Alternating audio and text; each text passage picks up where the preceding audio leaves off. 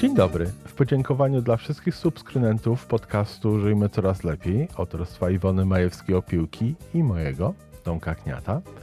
Dzisiaj trzeci już kolejny wykład z cyklu 12 wykładów Iwony pod tytułem Metamorfoza, czyli Dlaczego warto się rozwijać. Zapraszam i dziękuję za subskrypcję. Chińskie przysłowie mówi, że nauczyciel przychodzi wtedy, kiedy uczeń jest gotowy. Znaczy to, że jeśli Państwo mnie teraz słuchają, to są gotowi do tego, żeby przejąć jeszcze większą odpowiedzialność za swoje życie, żeby zrobić w tym życiu jeszcze więcej niż dotąd. Wszyscy mamy jakieś sukcesy, wszyscy działamy na poziomie jakiegoś sukcesu, wszyscy mamy pewien poziom szczęścia, pewien poziom samorealizacji w życiu. Natomiast jeśli ktoś pragnie czegoś więcej, to wówczas przychodzi właśnie taki moment, że trafia gdzieś, gdzie dostaje nowe wskazówki. To bardzo dobry znak, dlatego że świadczyć to może o tym, że będziecie mieli Państwo większą motywację, że mają Państwo większą motywację do tego, by robić pewne rzeczy. No właśnie, dlaczego tak jest, że jedni ludzie osiągają sukcesy, realizują wszystkie cele, fantastycznie sprzedają, jeśli są handlowcami, znakomicie zarządzają zespołami, jeśli są menedżerami, no a innym ludziom to nie wychodzi.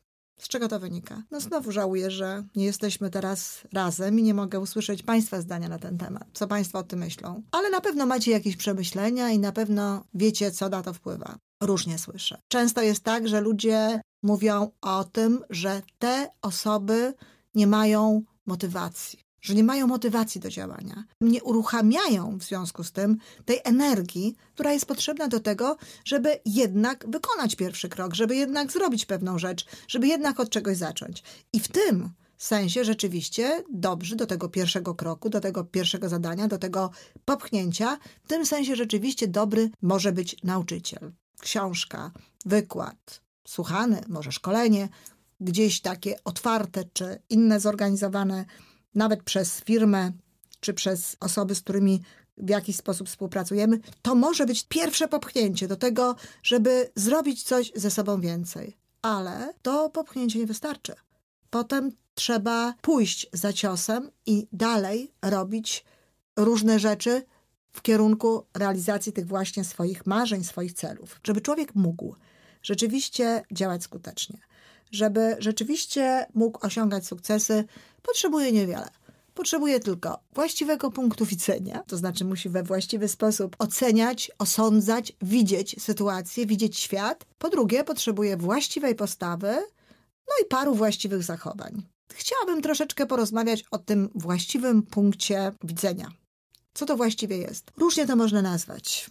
Punkt widzenia to bardzo często nazywany bywa schematem myślowym. Ludzie mają pewne schematy myślowe, mają pewne utarte poglądy, widzą świat w jakiś sposób. To powoduje u nich określony punkt widzenia. Często mówi się o tym paradygmaty. To takie modne słowo ostatnio, często używane, które właśnie mówi o pewnym schemacie, pewnym planie życia, pewnej mapie życia, którą mamy gdzieś w świadomości, a nawet podświadomości i w zgodzie z nią działamy. Jeśli patrzymy na życie i widzimy je w określony sposób, to oczywiste jest, że będzie ono powodowało w nas określoną postawę, czyli określony poziom energii, skłaniający nas albo do działania, albo wprost przeciwnie, do tego, żeby nie działać, żeby unikać pewnych rzeczy. Przykładowo, młody mężczyzna widzi kobietę, która wydaje mu się bardzo młoda i atrakcyjna. Oczywiście, że inaczej się będzie zachowywał niż wtedy, kiedy owa kobieta nie wydaje mu się ani młoda,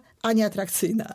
W jednym momencie przeważać może szacunek, dystans, w drugim momencie może przeważać właśnie chęć zbliżenia się, chęć poznania, chęć zawarcia bliższej znajomości. Inny przykład bardzo dobry daje Stephen Covey książce Siedem nawyków skutecznego działania. Opisuje on historię, kiedy to Stephen Covey sam wracał pociągiem z jakiejś miejscowości. Naprzeciwko niego siedział ojciec i dookoła niego biegało i zachowywało się w ogóle bardzo niegrzecznie troje dzieci. Ten pan zdawał się kompletnie nie reagować na to, co robią te dzieci. One rzeczywiście zachowywały się bardzo źle, krzyczały, przeszkadzały, popychały się, naprawdę były nieznośne.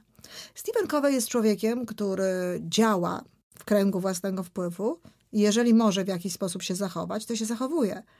Nie ma sensu w takiej sytuacji denerwować się wewnętrznie, patrzeć na to, co się dzieje i nic nie robić. Zdecydowanie lepiej jest w jakiś sposób zareagować. I zareagował. Mówi do tego pana, przepraszam pana bardzo, czy nie sądzi pan, że mógłby pan przejąć trochę większą kontrolę nad swoimi dziećmi? I wtedy ten człowiek popatrzył na niego takim niewidzącym wzrokiem. Widać było, że nie patrzy właściwie na niego tak naprawdę, jak patrzy się wtedy, kiedy się widzi drugiego człowieka i powiedział, no Pewnie tak, pewnie powinienem coś zrobić. Ale właśnie przed chwilą wyszliśmy ze szpitala, gdzie umarła ich matka, a moja żona. I myślę, że tak naprawdę to ani one, ani my, ani ja nie wiemy, co z tym zrobić. I co się dzieje w tym momencie?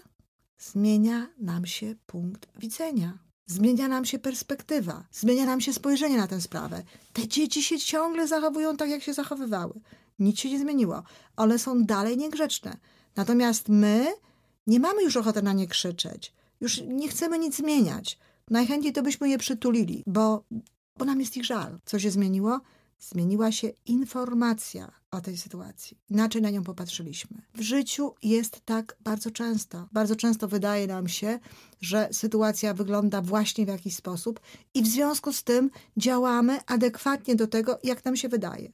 Jeżeli sądzimy, że nie jesteśmy w stanie czegoś zrobić, bo coś jest dla nas za trudne, no to oczywiście zupełnie inaczej będziemy podchodzić do tego zadania. Zupełnie inaczej będziemy się zachowywali. Jeżeli słyszymy i wszyscy dookoła nam mówią, że kryzys jest ekonomiczny, że ludzie nie mają pieniędzy, że jest bardzo trudna sytuacja w każdym miejscu, to bez względu na to, na ile to jest prawdziwe, bez względu na to, czy istotnie tak jest, że ludzie tych pieniędzy nie mają i wszyscy ludzie tych pieniędzy nie mają, czy jest to tak, że oczywiście pewni ludzie pieniędzy nie mają, ale za to mają je inni ludzie, my zachowywać się będziemy już inaczej, szczególnie kiedy jesteśmy handlowcami, szczególnie wtedy, kiedy chcemy na przykład sprzedać towar. Jeżeli ktoś chce sprzedawać towar, a słyszy, że ludzie nie mają pieniędzy, to jego zachowanie w tym momencie jest zupełnie inne niż wtedy, kiedy słyszy, że owszem, jest prosperity, jest dobry okres, ludzie chętnie kupują różnego rodzaju rzeczy. I tak jest ze wszystkim. Jeżeli kobieta jest przekonana, że jest ładna, że jest atrakcyjna, albo chociażby wyszła właśnie od fryzjera, czy kupiła sobie jakiś nowy, ładny strój, czuje się lepiej i przez to inaczej się zachowuje. W inny sposób objawia siebie, swoją osobowość. I bardzo często dzięki temu od otoczenia również dostaje lepsze sygnały. Czyli to, jak widzimy świat, jak na niego patrzymy, jaki mamy punkt widzenia, jest bardzo ważne. Chodzi o to, żeby włożyć sobie do naszej podświadomości, żeby uwierzyć w takie schematy, w taki ogląd świata, w takie patrzenie na ten świat, które nam służy, a nie takie, które nam właśnie przeszkadza, które powoduje, że zwiększa się ilość naszych lęków, że zwiększa się nasz opór i w związku z tym niechętnie postanawiamy robić pewnego rodzaju rzeczy. Trzeba również zmieniać punkt widzenia w odniesieniu do siebie samego, do człowieka, między innymi właśnie do takiego nastawienia na rozwój.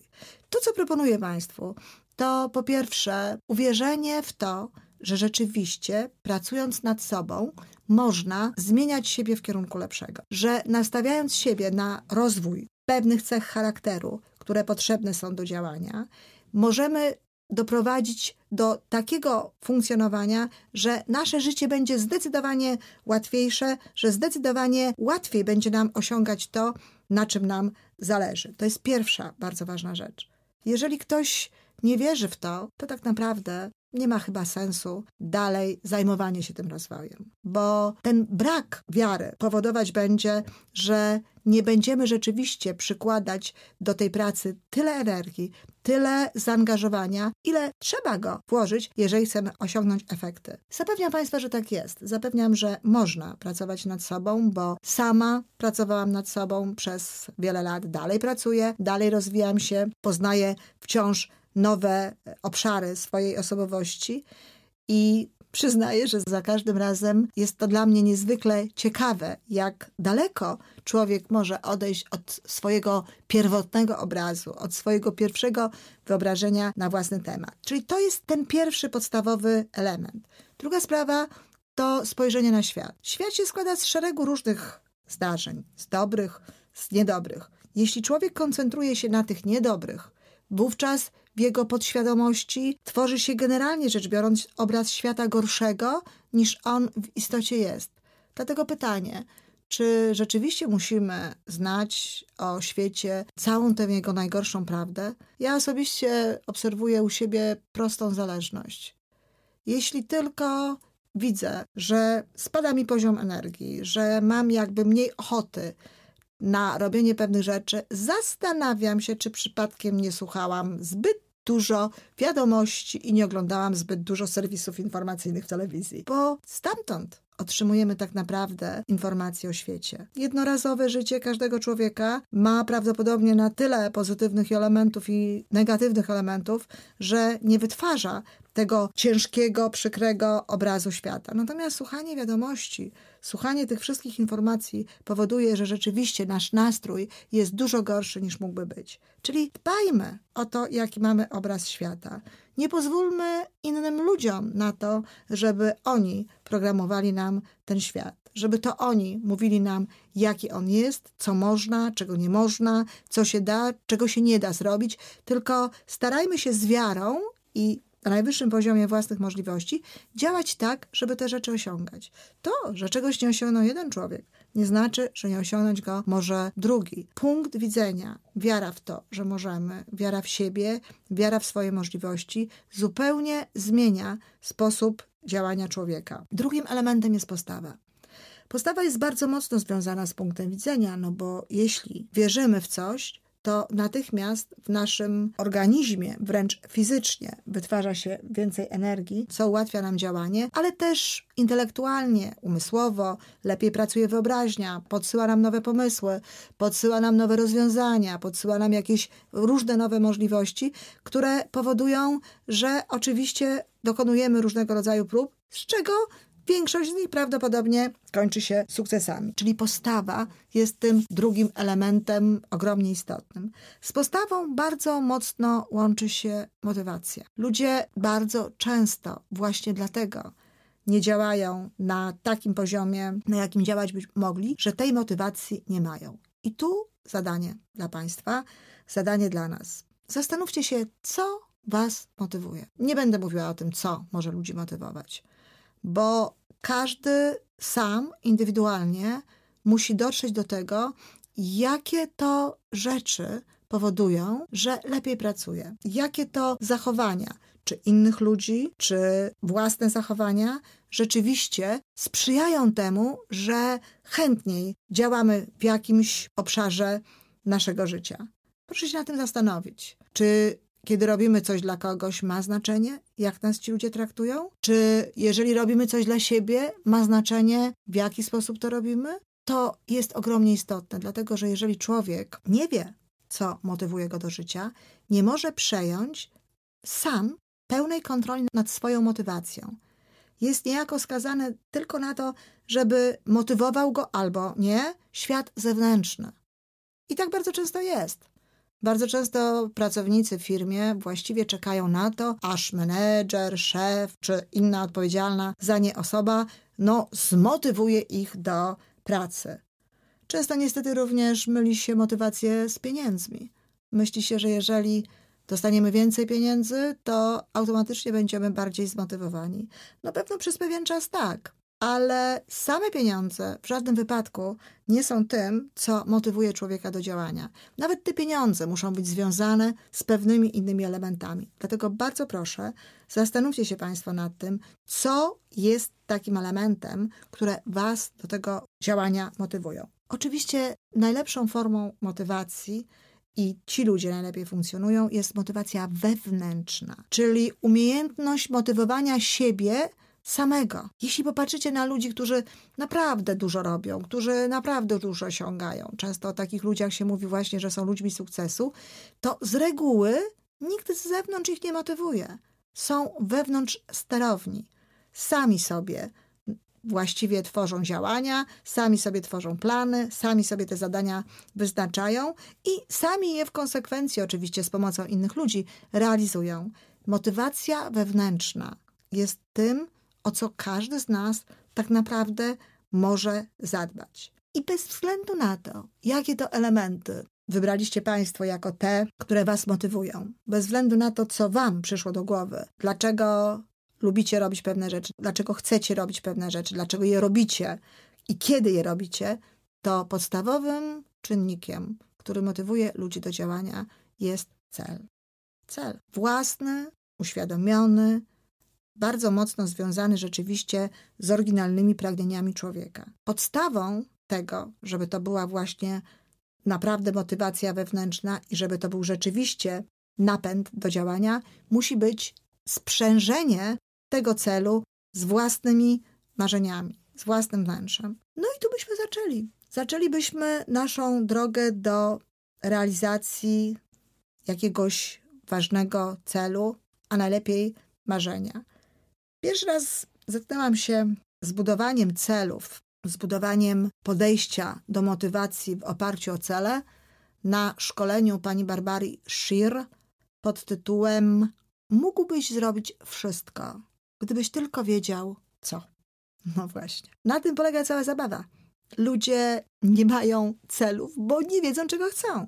I dlatego prosiłam o to, żeby opisać swój wymarzony dzień. Żeby opisać w tym wymarzonym dniu to wszystko, co się składa na sukces. Czyli jak wygląda nasze życie emocjonalne, jak wygląda nasza kariera, co robimy, w jaki sposób funkcjonujemy, jaka jest oprawa tego sukcesu, czyli co mamy w wymiarze materialnym, gdzie mieszkamy, jak wygląda nasze codzienne życie, ale również to, co robimy ze swoim ciałem, na ile jesteśmy właśnie w tym życiu energetyczni i również na ile włączamy się w życie całego świata, w życie społeczeństwa, co takiego robimy, żeby te cele były większe niż my sami jesteśmy. To jest punkt wyjścia, mój wymarzony dzień. Pamiętam, jak na szkoleniu, o którym mówię, pani Barbara Schir zapytała, kto z was ma cele. No, oczywiście w imieniu wszystkich, jak to się często ludziom zdarza, powiedziałam, no chyba wszyscy mają. Pani Barbara Schir powiedziała, dobrze, zostawmy wszystkich, powiedz, jakie ty masz cele. Hmm, i wtedy się okazało, że ja tak naprawdę nie miałam celów. Wszystko to, co ja chciałam mieć, czyli dobrze wychowane dzieci, wykształcone, ładny dom, miłą pracę, okazało się być pobożnym życzeniem, jak powiedziała pani Barbara Shear. Wishful thinking. To jest to, co chciałabym, żeby było owszem, ale to absolutnie nie jest cel. Więc czym jest cel? Cel to jest marzenie z datą realizacji. Ten wymarzony dzień, no, jak sama nazwa mówi, to nasze marzenie. A teraz warto jest przyjrzeć się, co w nim było, zapisać każdą rzecz, która z niego wynika. Na przykład, jeśli mieszkamy w tej chwili w mieszkaniu w bloku, a budzimy się w domu na przedmieściu, no to jednym z naszych marzeń, rozumiem, jest dom. Jeśli w tym marzeniu widzimy nasze dzieci, które są wykształcone, które potrafią robić w życiu cały szereg rzeczy, a dzieci są kilkuletnie, no to tutaj pojawia się dość ważna rzecz w postaci stworzenia warunków dla dzieci takich, żeby mogły się uczyć. To są te rzeczy, które chcielibyśmy osiągnąć. To są te rzeczy, które chcielibyśmy, żeby rzeczywiście się zadziały w naszym życiu. Jeżeli w wymarzonym dniu, tak było w moim wypadku, byłam autorką książek, prowadziłam szkolenia wspierające innych w rozwoju, a dopiero byłam sama, nawiasem mówiąc, na początku drogi i pracowałam jako superintendent. Piękna nazwa, ale to był dozorca. Dozorca 21-piętrowego bloku. To jasna sprawa, że w moich celach, w tym, co ja chciałabym, żeby się zadziało, powinna się znaleźć właśnie pisanie książek na taki temat, jak również bycie osobą prowadzącą szkolenia, wspierającą innych ludzi w rozwoju i tak dalej, i tak dalej. Każdy z Państwa może swój własny wymarzony dzień przełożyć na pewne konkretne, konkretne cele, które chciałby, żeby były zrealizowane. Mówiłam, że cel to jest marzenie z datą realizacji, czyli koło każdego z tych celów należałoby zapisać datę, w której chcielibyśmy, żeby ta rzecz miała miejsce. Nie wszystko się da opisać w kategoriach absolutnie precyzyjnych. Jeżeli to będzie rok w jedną stronę, albo rok w drugą, czy nawet dwa lata, to to nie jest wielka sprawa.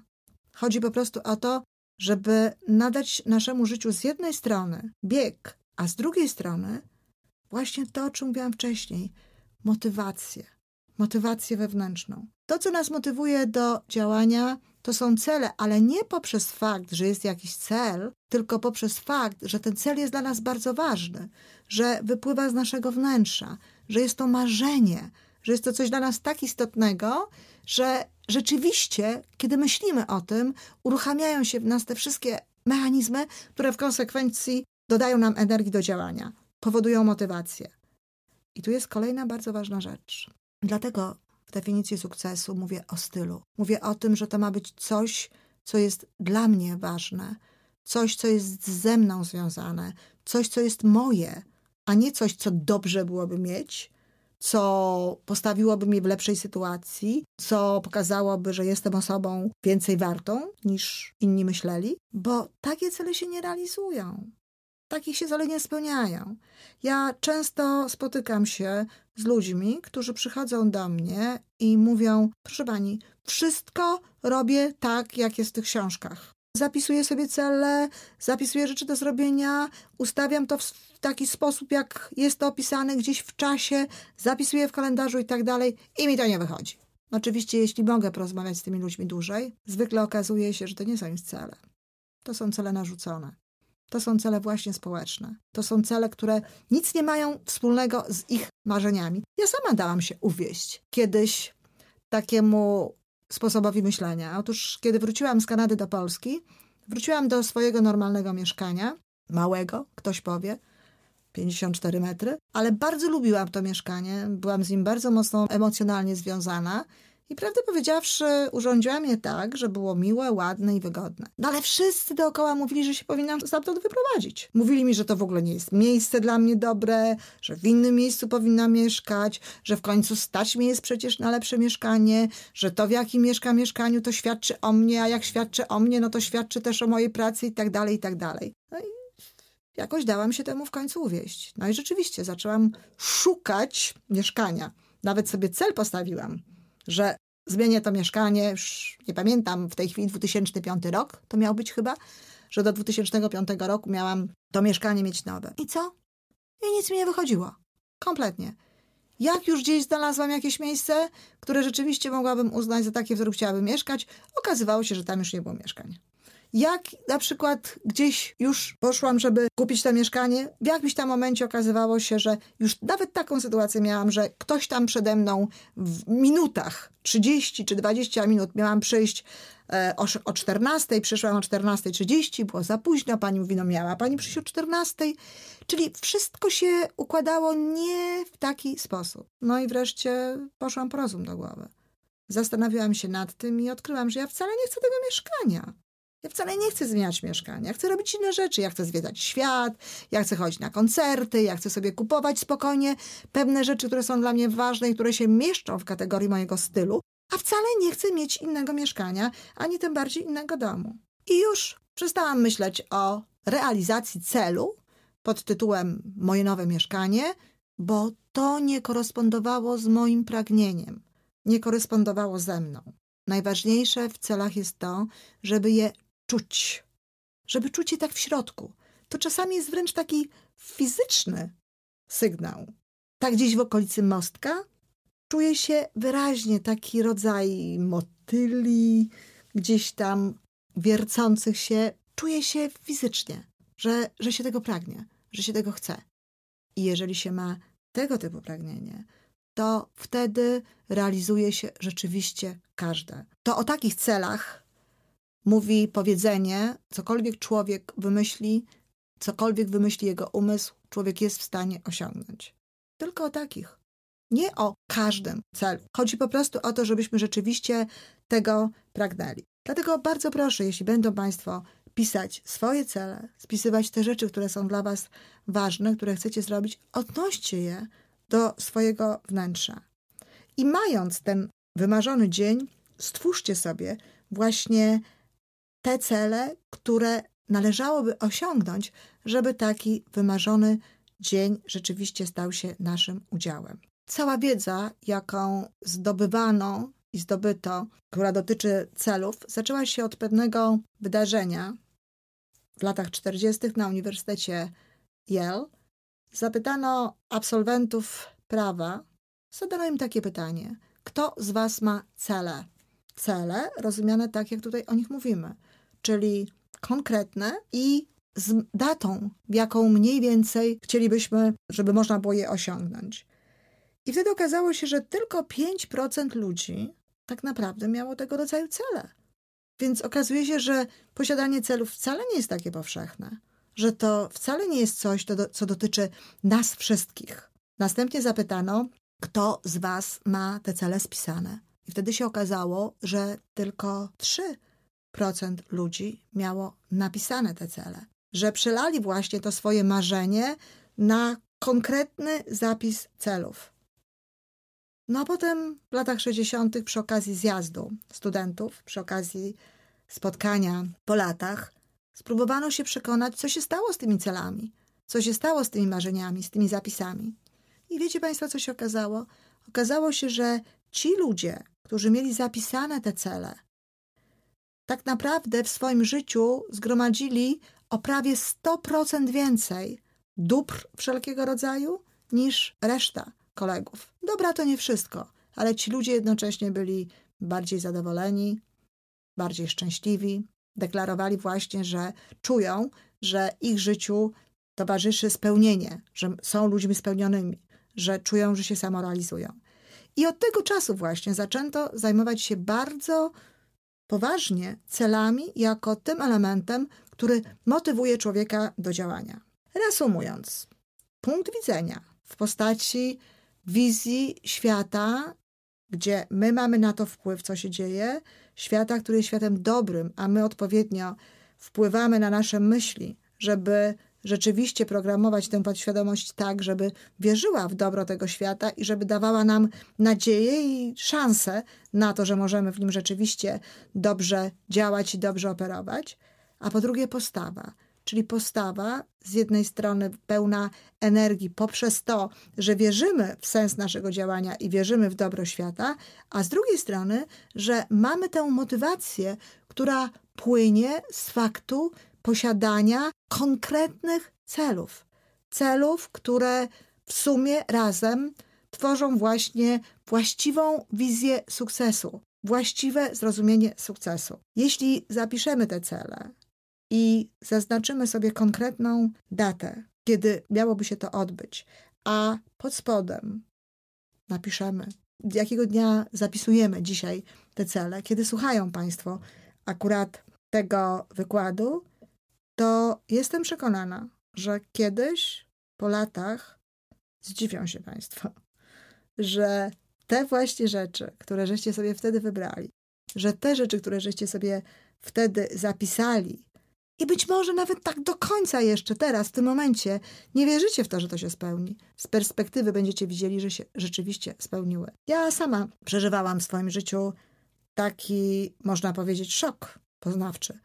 Mianowicie po tym moim pierwszym szkoleniu, o którym tutaj opowiadałam, na temat budowania celów, zapisałam sobie wszystkie cele, które mi wynikały z mojego pięknego, wymarzonego dnia i powiem, że było tego bardzo dużo. Pani Barbara Shir oczywiście zapytała mnie, kiedy chciałabym zrealizować te zapisane tam cele. Większość z nich mieściła się w okresie pięciu lat. Och, dyskutowałam z panią Barbarą Shir, próbowałam jej powiedzieć, że to raczej zajmie mi dłużej. Ale ona, siłą swojego autorytetu, patrząc na to, co napisałam, powiedziała pięć lat. Zrobisz to. Zapisałam, odłożyłam do takiego specjalnego kuferka, jaki miałam na moje wszystkie prace związane z rozwojem, z doskonaleniem siebie. I kiedyś, jakieś cztery lata później, przy przeprowadzce, zaczęłam przeglądać ten swój zeszyt. I okazało się, że niemal wszystkie z tych moich życzeń były spełnione. Niemal wszystkie te cele były rzeczywiście już moim udziałem. Oczywiście nie zawsze było to dokładnie tak, jak to, co było napisane. Na przykład dom miałam wówczas ładniejszy. Bo kiedy budowałam ten cel, nie byłam sobie nawet w stanie wyobrazić, że mogę mieszkać w takim ładnym domu. A było też tak, że mieszkałam w Stanach, a moje wyobrażenia dotyczące tego, co chciałam mieć, dotyczyły Kanady. Ale to były pewne elementy, które gdzieś po drodze się zadziały. I uwaga, marzenia się spełniają. Dlatego, kiedy budujemy cele, trzeba naprawdę zastanowić się, czy chcemy tego i dość dokładnie określić warunki brzegowe. Miałam bowiem też w swoim życiu realizację celu, która nie do końca wcieliła się w taki sposób, w jaki bym sobie tego życzyła. Wśród wielu moich celów był i taki. Do 2000 roku będę mieszkać w Polsce. Mieszkałam wówczas w Kanadzie. Przeprowadziłam się do Polski w 2000 roku, ale nie odbyło się tak, jakbym tego sobie życzyła. Przypłaciłam to pewnymi zawirowaniami rodzinnymi. I myślę sobie, że może to Państwa ubawi, ale myślę sobie, że gdybym w inny sposób sprecyzowała ten cel, gdybym w inny sposób opisała, o co mi tak naprawdę chodzi, los, wszechświat, a pewnie i ja sama, prowadzona tą inną, jasną, konkretną wizją, działałabym w sposób taki, który doprowadził mnie do tej Polski dokładnie tak, jakbym tego chciała. To był rozdział trzeci. W następnym odcinku Iwona będzie nam mówiła o charakterze. Dziękujemy i zapraszamy.